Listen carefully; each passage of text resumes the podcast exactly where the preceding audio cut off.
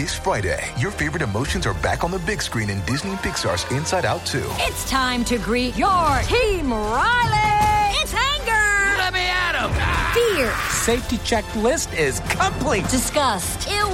Ah! Sadness is in the house! Oh no. Hello! I'm anxiety. I'm one of Riley's new emotions. Disney and Pixar's Inside Out two. There's a part two? We're going! Rated P G. Parental guidance suggested. Only in theaters Friday. Get tickets now. Hey everyone, it's Sid Evans at Southern Living. Biscuits and Jam has taken a quick break, but I wanted to reshare a favorite episode from earlier this season with Chase Rice. He's on tour this summer, so make sure to catch him live. Hope y'all enjoy it. This episode includes mentions of suicide. If you or someone you know may be having thoughts of suicide, please consider reaching out to a suicide or crisis lifeline. In the United States, you can dial nine eight eight for help.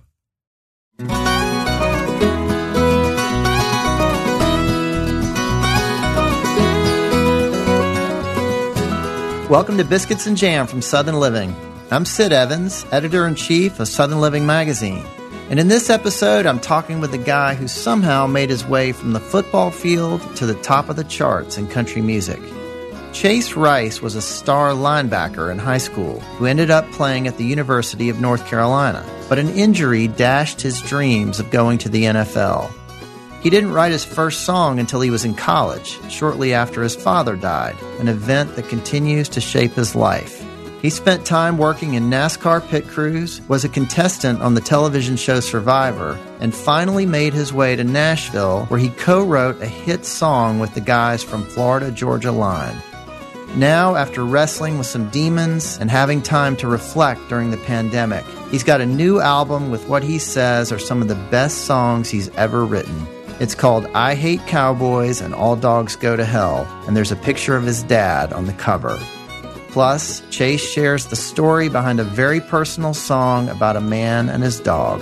All that and more on Biscuits and Jam.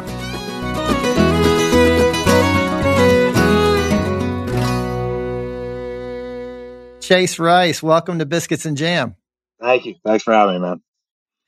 So, Chase, you were born in Florida, but uh, you grew up on a farm in North Carolina.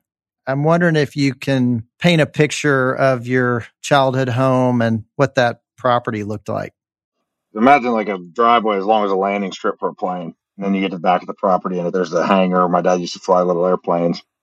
And then there's a house with a wraparound porch, two-story, not huge, but you know, big enough for three kids.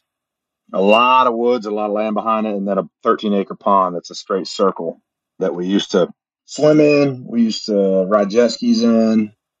Boat in, and then we tube, and you fall off, and the boat's got to come back around and get you. Craziest part about all that is they were, it was loaded with gators, and we did not care. I don't know what. You couldn't pay me enough money to get in that thing now, but it was loaded with gators, and we did, that's how we grew up. We, we had a lot of adventure. We had four-wheelers. We had fifteen horses, I think, at one point. Outdoor dogs. We had a barn, and, and that was my life. That was the one in Florida. The one in North Carolina was about the same acreage, but it was on a hill, a little pond out of the bottom below the house, and then three horse pastures. That was in the middle of mountains. You look around, there's mountains everywhere. That was different, but very cool. Those are the two houses. There, I spent about half my life in each of those. How old were you when you moved to North Carolina? I was eleven. I hated it. I didn't want to. It was in the nineties, ninety-six, I think is when we moved, or ninety-seven. I was a Florida guy, you know, I didn't care about North Carolina. It was the Gators and the Seminoles were the best football team every year. And, you know, and I was enjoying that. And I had my friends, and that's all I cared about was living in Florida. And looking back now, it's one of the best things that could have ever happened, moving to North Carolina. Yeah, it's a tough age to move. Yeah, for sure. I don't know what would be tougher, that or around high school, but I spent one year in elementary school in North Carolina. I settled in pretty good after that. So, Chase, I've seen you post a lot of hunting photos on Instagram, including some with your brother. Was the outdoors a big part of growing up and, and weekends, particularly when you got to North Carolina? Yeah, it started in Florida for sure, hunting doves and hunting gators. But man, we really, really started whitetail and turkey hunting when I was in probably middle school or early on in high school. And that was all my brother. That was when I really fell in love with it, killing bigger things and spending time with him, spending my dad was there sitting behind me when I killed my first turkey. And I really loved it, but I, I wasn't owning it. I was just kind of doing it because my brothers did it. And it probably wasn't until college or even after college where I started really falling in love with hunting and doing it on my own. That's when I really got eaten up with it. Well, tell me a little bit about your mom and dad and how they ended up moving from Florida to North Carolina. What drove that decision? My dad's job. He was a contractor building houses. He got in some trouble, I think, with some lawsuit that was going on down there. I didn't know much about it. I was too young. But he had an opportunity to move up and be quarter owner in a golf course community where he would build the houses on the community. And that was the best thing that could have ever happened. We lived in Nashville. He found us a great high school there at A C Reynolds, great football program, which was something we started falling in love with, or my oldest brother started falling in love with around freshman year. And then he would work in Cashiers, North Carolina. That'll always be home. Just because even in Florida, that would be our vacation home. Like we'd go up to Cashiers and do lake stuff and mountain stuff there, an hour and a half outside of Asheville. And that's where my dad's buried. So that's always going to be a special place. Yeah, that's a beautiful town and a beautiful part of the world. I love that area. It's awesome. Yeah. So, Chase, who was the cook in your family? My mom. My dad didn't grill. He didn't cook. He didn't do anything like that. My mom was always in charge of that. She was solid. You know, she had her thing she made, the meatloaf, which I hated. I hated meatloaf. My favorite she'd always do, she still asks me today, like, if there's something she was going to cook, it'd be like grilled chicken, mashed potatoes, and Velveeta mac and cheese. Nothing was from scratch for the most part. That's mashed potatoes were, but that was what I loved most. My mom, make me some of that Velveeta mac and cheese. So she was the cook. You can't go wrong with that. No, no. I mean, you can't screw that up. So you moved to North Carolina and you're in the middle of barbecue country. That's some of the best barbecue in the world. Did you become a big fan of that? Yeah, yeah. There was a... I think it was called Smokehouse Barbecue or something like that in Cashiers. It's it's been bought and renamed since, but there was a place right there in Cashiers where we'd always go every year. It had the license plates up on the wall. Real vibey. Food was great. Barbecue, even today, barbecue chicken on a sandwich with some cheese. Man, that Carolina West Coast, west side of Carolina. I don't like the vinegar. I like the tomato base. Uh, okay. That was where I really fell in love with barbecue, right there in the mountains of North Carolina. Yeah. So were the holidays a big thing in y'all's family? Oh, yeah, huge. Thanksgiving I never liked when I was a kid because I always got sick. It was probably just that time of the year. Weird stuff happened at Thanksgiving when I was a kid. My buddy shot me in the foot with a B B gun, stuck in my foot. Like, I thought I was having to get amputated. Turns out you just reach in there, numb it a little bit, and pull the B B out. It's not that big of a deal. But when you're an eight-year-old kid, it is. But that type of stuff always happened. Now, Thanksgiving is one of my favorites with the football, the food.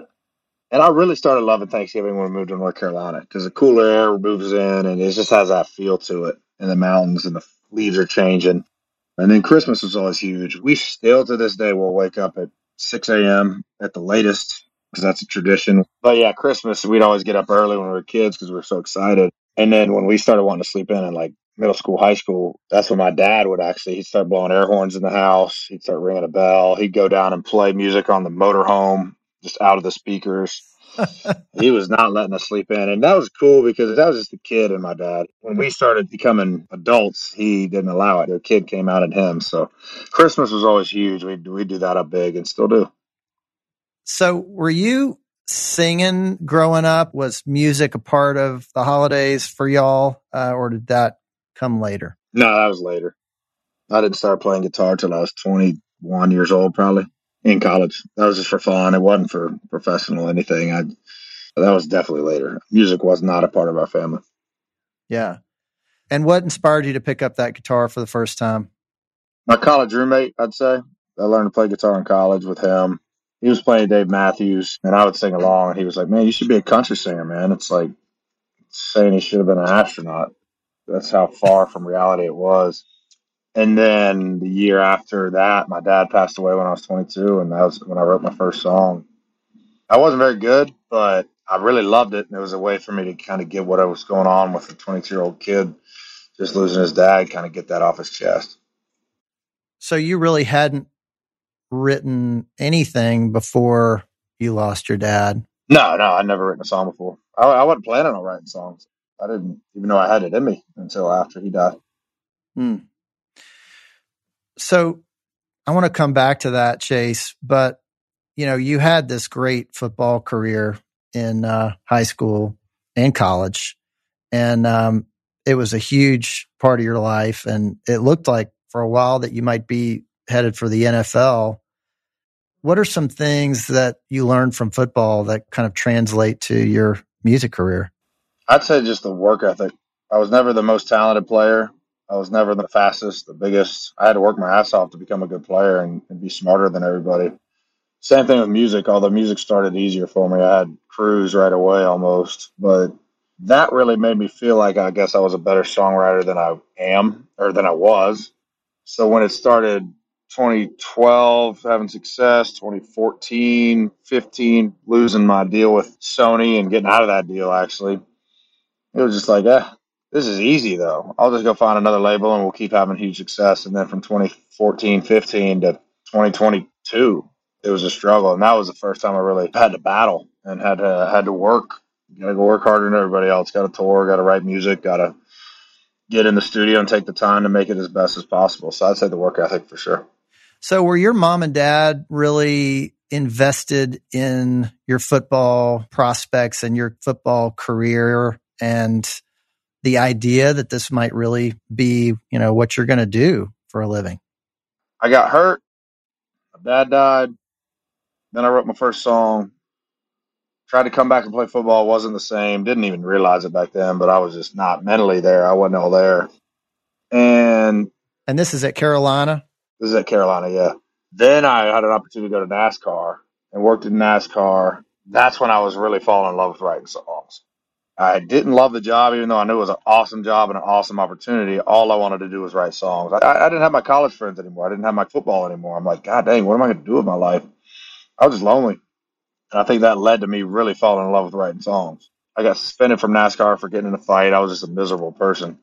And that was my first time when I got suspended. I moved to Nashville to hang out with Brian Kelly. And that's why I was like, man, this place is awesome. I love it here. I got friends here. Met some really cool people that first weekend. I want to leave Charlotte tomorrow and move here.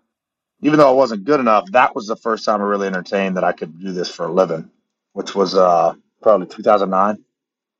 So, Chase, your dad was into car racing a little bit, wasn't he?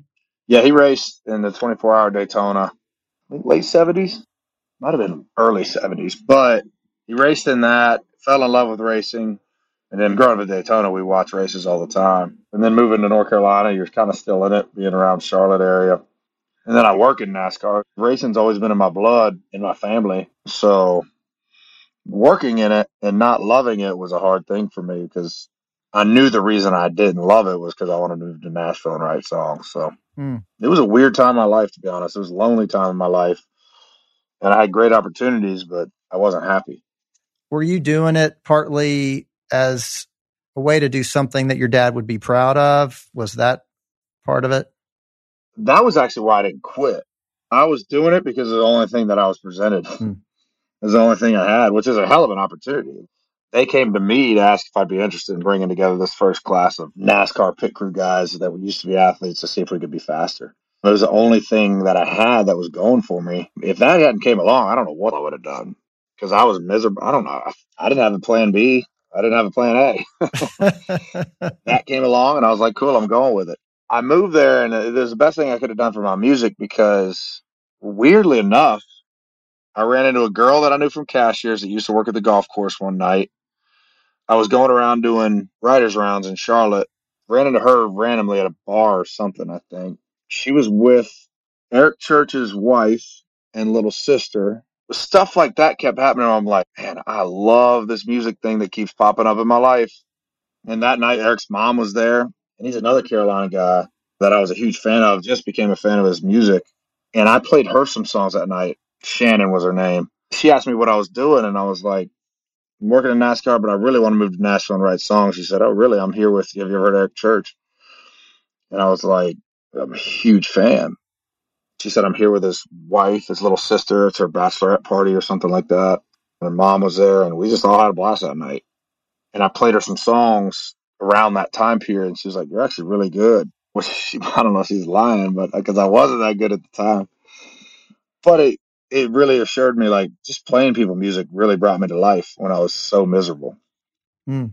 And stuff like that kept popping up. The running into Eric's family that night, get suspended, going to Nashville for the first time, and it really weirdly was starting to just head that direction on accident.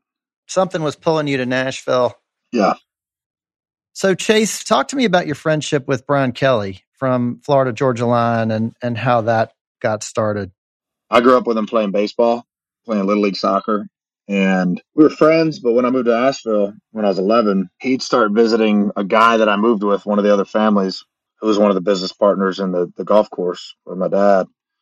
He would start visiting because he was buddies with Lance. The only connection I really had with Lance was, hey, we used to live in Florida together. Our families are now in business together. So we were getting closer, me and Lance, and Brian and Lance were really good friends. So Brian would come visit him every summer, and we just have fun. Well, that's when Brian and I really got closer, was high school years and middle school years when he'd come up and visit. So one of the visits, he came up late high school probably. He brought a guitar, and he was singing. I didn't even know how to play guitar yet, but I thought it was cool. And then as those summers kept progressing, I learned to play guitar in college. He comes up, he's playing guitar. He keeps talking to his buddy Tyler. And keep in mind, this is over seven, eight years of summers we spent together. Fast forward, I get suspended. He's in Nashville at Belmont, really wanting to give music a chance, but still playing baseball, still enjoying that. Then one of the summers we were together, and the Nashville trip happened, and he said, "You're going to meet Tyler. We're thinking about starting this band and calling it Florida Georgia Line because he's from Georgia." And I remember him saying that. I remember the conversation and just thinking, that's actually a cool name for a band. And then I think that night I played a writer's round with them. I was in the middle. Tyler was to my right. Brian was to my left. They played songs together. I played some. I was probably pretty bad because I was nervous and I was singing into a microphone, which I wasn't used to. But I remember thinking that night, like, yeah, these guys are pretty damn good.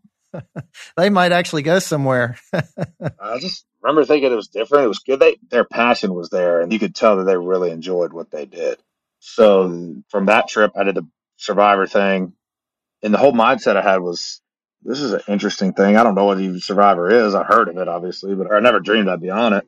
But it gives me an opportunity to get out of this job without quitting, because I can't quit the job because it's too much in the vein of what I know my dad would want me to do. If he would have been around, he'd, I don't know what he would have said about me quitting that job. But I used that Survivor as an opportunity to quit the job to move to Nashville. Yeah. And I wasn't moving to Nashville. I was going to visit him again because I was after Survivor, and I really just wanted to go see the boys. And I loved it so much when I when I visited him the first time. When I got there, they had a room available in the house because their one of their buddies had just gotten severe depression and had to move back home. And so their room was available, and that's how I ended up moving into their house. Hmm. So y'all wrote a song called Cruise that was just one of those earth-shattering songs that doesn't come along very often. And I've heard you say that that song was a blessing and a curse. What did you mean by that? It was a blessing in that, okay, now I got a little respect in town, and I'm going to have money coming in. That's huge. But when you're a songwriter who doesn't have a clue what he's doing, doesn't even have a clue what he doesn't want to do, he's just along for the ride, and that pops, that becomes your identity. And it became not just my identity as a writer, but, oh, I guess this is what I'm going to do for my life, my career. So I kept trying to rewrite that. I kept trying to be in that vein. I kept seeing F G L pop off. Oh, okay, well, I can just be on the heels of that and create my own little version of that and explode, and I'll be in stadiums by next year. That ain't how it works. And I believe that put me in a spiral towards making music that I wasn't passionate about making for the last ten years. And the interesting part about that is while I was writing it, I was passionate about it. When we wrote Ready, Set, Roll, I was so fired up. Lonely, I was fired up. Eyes on You, when they wrote that, I was like, hell yeah, this song is fire. So I was pumped about it while I was doing it, but there was a deep down thing going on. I mean, there was ten years of me wanting to work with Jay Joyce. Just because I'd go all the way back to the Eric Church thing, I'd really respected what they did. I just didn't know how to do it. And my music was so opposite of that. It was like, I knew, though, that that's what I wanted to do. I just didn't know how. And I'd probably still be doing that if it wasn't for the pandemic. Because the pandemic happened, you take time off the road. I stopped trying to write songs for crowds to get them rowdy and do a rowdy show. I started writing songs that were good quality songs with an acoustic guitar the way I did it ten years before. When we wrote Cruise, we weren't trying to write Cruise. We were just three guys in a room with acoustic guitars. It popped out and it was like, oh, that's cool. That's what happened on this I Hate Cowboys record. Mm-hmm. This fell out and it's just like, oh, that's cool. And it's authentic and it's me. And that's how Cruise happened. I'll be back with more from Chase Rice after the break.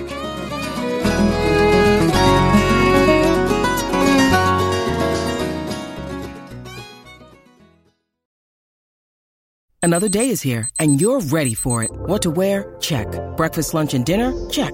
Planning for what's next and how to save for it? That's where Bank of America can help. For your financial to-dos, Bank of America has experts ready to help get you closer to your goals.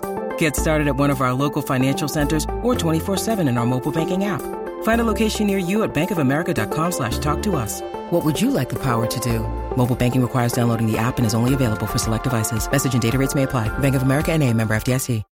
When you need mealtime inspiration, it's worth shopping Kroger, where you'll find over thirty thousand mouthwatering choices that excite your inner foodie. And no matter what tasty choice you make, you'll enjoy our everyday low prices, plus extra ways to save, like digital coupons worth over six hundred dollars each week. You can also save up to one dollar off per gallon at the pump with fuel points. More savings and more inspiring flavors make shopping Kroger worth it every time. Kroger, fresh for everyone. Fuel restrictions apply.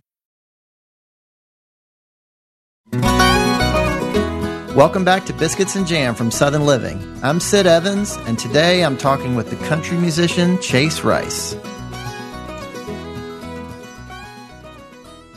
So Chase, we'll get to the new record, which is so great, in a minute. You were talking about the pandemic. You wrote something called A Letter to My Younger Self in, I think, the spring of twenty twenty. And it's a pretty remarkable document that looks back on some difficult times that you went through, starting really with the loss of your father and addressing some of the things that you're talking about, about just not being quite happy or satisfied with what you were doing.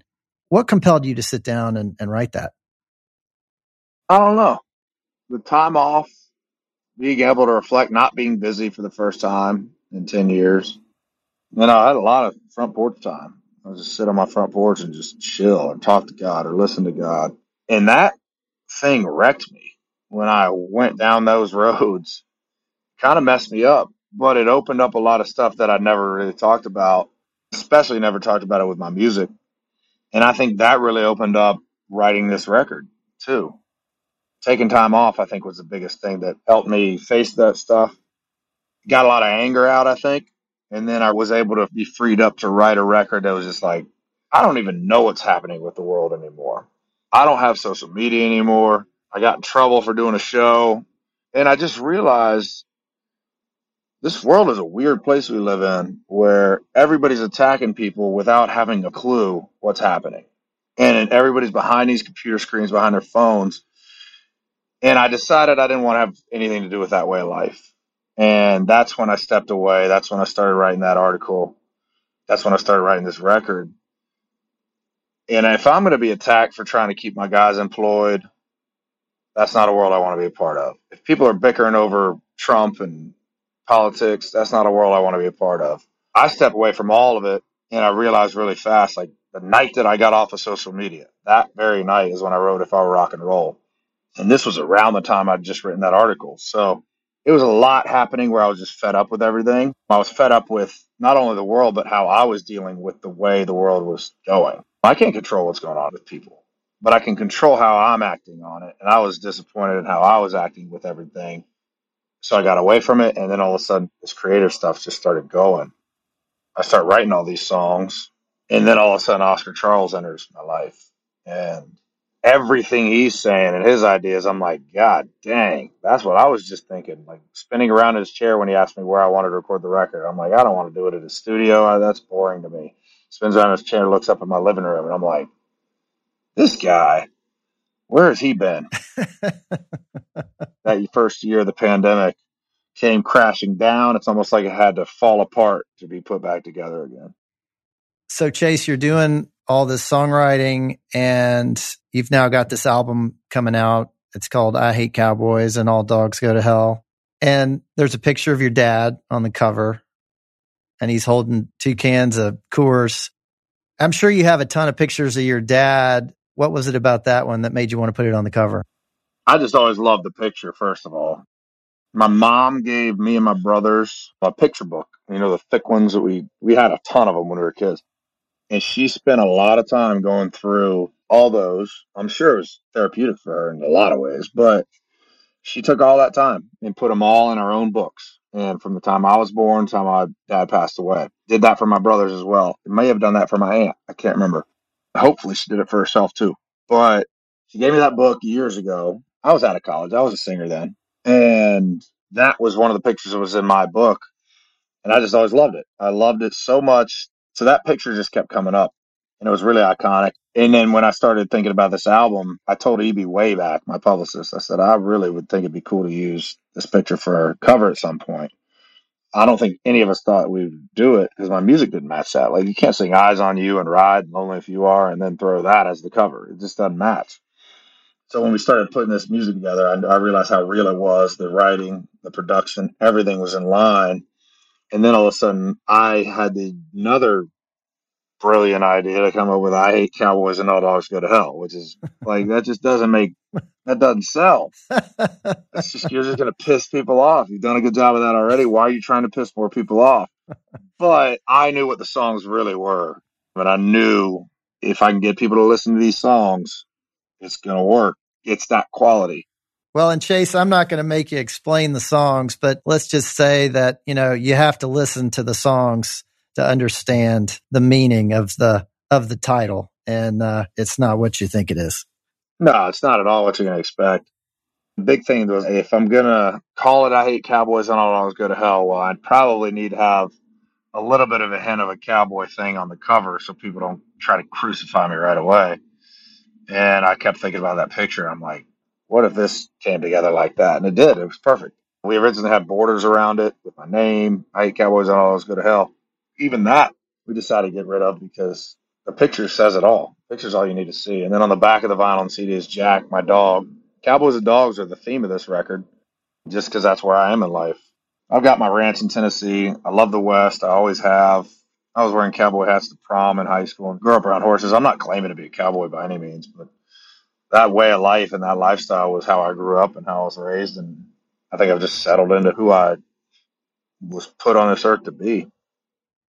You know, thinking about your dad and the letter that you wrote during the pandemic, and you talked a lot about your dad's faith and how strong it was.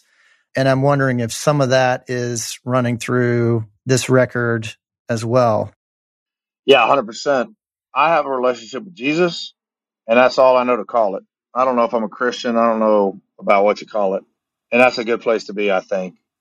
I went through a lot of healing and stuff in two thousand seventeen.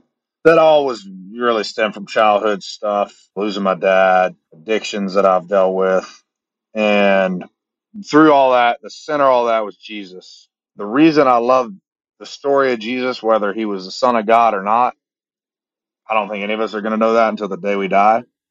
But he was the type of guy that I can respect and, and I would have wanted to hang out with, because if anybody knows me or any of my history, um, there's some dark stuff in there that I don't think a lot of people see, but they hear about, or they think they have an idea who I am. And a lot of that's self-induced. That I brought on myself was just live and learn. But I love the fact that I know he would be right there with me saying, hey, man, get back up again and let's keep going. And I'll have struggles my entire life, but I know that that he's a guy that would have been there with me and for me and, and is. You know, I hope he's real. I hope he's the Son of God. I hope he died on the cross. And I'm not going to force that on anybody, but that's what I believe. And I think he's all over this album, how it came together and, and my music in general. I think it shows more who I am than, than I do. Well, you have a great song called uh, Drinking Beer, Talking God, Amen. And that's about the kind of faith that doesn't happen in church necessarily. Do you have a circle of friends in Nashville who share your faith, even if you may not see them on Sunday? Oh, yeah. Refuge is a group of guys. I actually fished with them out in Montana this past summer. And there's no schedule. There's no, we're going to talk about this. Just come on out and hang out for a few days or a week or however long you do it. But the guy that runs that, his name's Brian. He randomly, like, he hit me up a couple days ago. I was like, man, I am beat to hell right now. And you start getting in your head. You start wondering, oh, if I have success, it's all going to come crumbling down. You're living out of fear as opposed to living out of joy and loving what you get to do and loving the good stuff that's coming along. When that starts happening, I start freaking out half the time. It's like, I just really wish I could enjoy this. So he's the type of guy that was like, all right, what's your schedule? I'll come in, hang out for a night. And we'd fly fish, we'd hang out, and we'd just chill. He's that guy. I have a few people like that in my life that are always there for me, and I'd be there for them in a second as well. Sitting here, drinking beer, talking God, amen, killing time, living life with some down-home friends. When the world's gone crazy, man, it all makes sense. Sitting here, drinking beer, talking God, amen, amen. Tell 'em, boys. I just want to ask you about a couple songs, and one of them is called Bench Seat. There's a video that starts out with you in a therapy session. It gets really dark and it deals with some scary subjects like suicide. And talk to me about that song and the and the meaning behind it. It's based all off a true story. One of my best buddies from college, he almost shot himself in the head, and he came to my house and explains that to me. When I went and talked to him one night when he was trying to go to sleep and his dog was at the foot of the bed, finally I realized, like, oh, damn, it's that bad. He was just not himself for a long time. And I could see in him some stuff that I'd gone down too. So I'm like, oh, this is not good, man. He's in a bad, bad place. So he gets help. He does a lot of work he needs to do. And fast forward in the pandemic, some point in there, he's at my house. He's got his dog with him who's on my lap at that point. We're talking, we're laughing, we're having a great time. And he just laughs out of nowhere, sitting around a fire, drinking beer. And he's like, dude, you should write a song about a guy driving around his truck with his dog. And I just laughed. I'm like, that's cliche. That's what I'm trying to avoid, is the cliche stuff on this next record. Come on, man. And we laughed about it. Then three days later, I called him and I said, dude, I wrote it. It's not going to be what you're going to expect. I kind of took it there, man, which he was all about because he loves getting real. And that was all based off of him and his life, and then some of the darker stuff in my life. The weirdest part was, while I was writing it, I had the music video in mind, pretty much what you just saw. Originally, it was going to be a car accident in my head. That's what happened that day when I wrote the song. But I wanted to make it more about my life and more real to a lot of the guys that I've met through therapy, through rehab, and just really hone in on something more real than a car accident.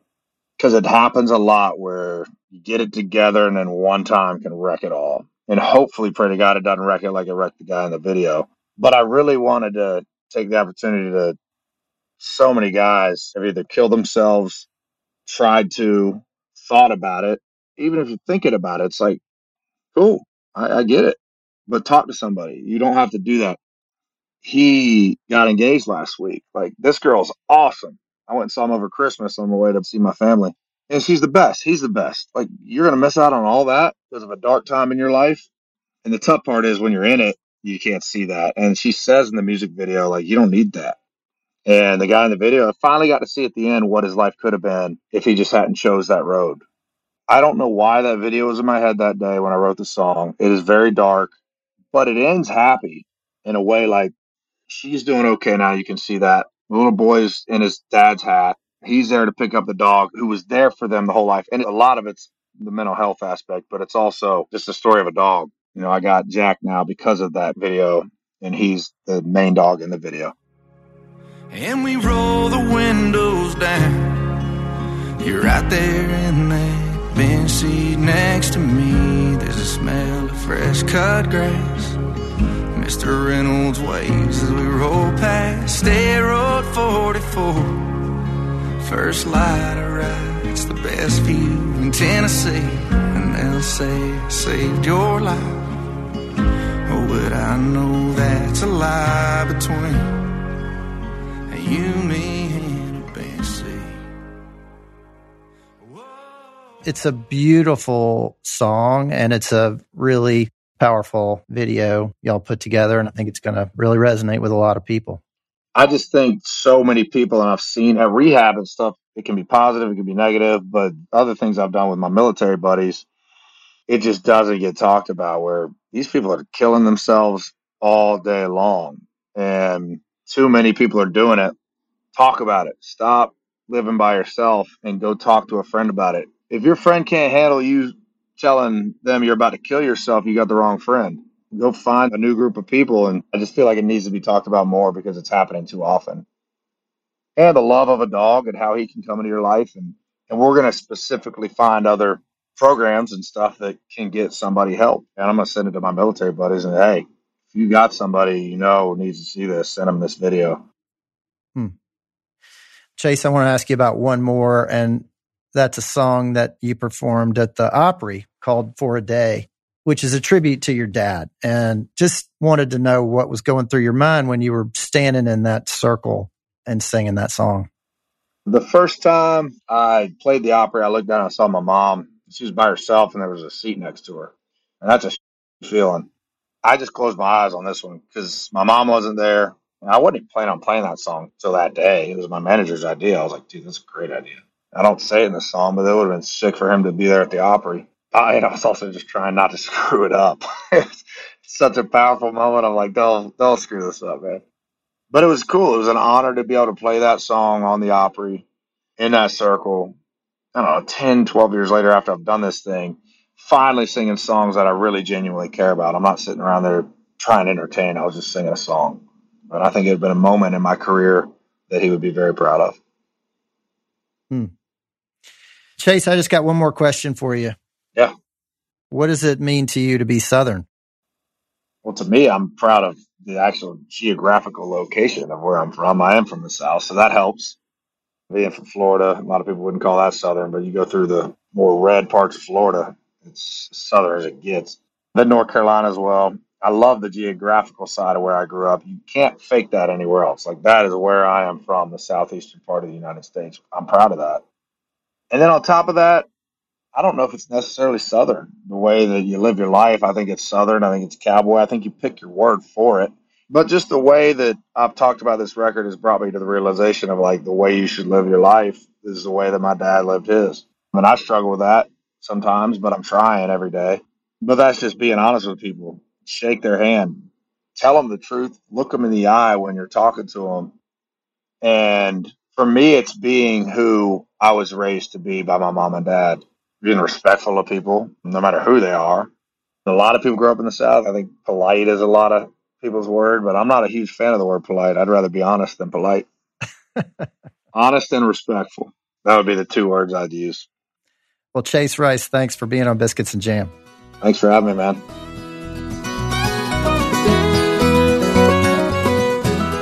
Thanks for listening to my conversation with Chase Rice. Southern Living is based in Birmingham, Alabama. Be sure to follow Biscuits and Jam on Apple Podcasts, Spotify, or wherever you listen. And we'd love your feedback. If you could rate this podcast and leave us a review, we'd really appreciate it. You can also find us online at southernliving.com slash biscuits and jam. Our theme song is by Sean Watkins of Nickel Creek.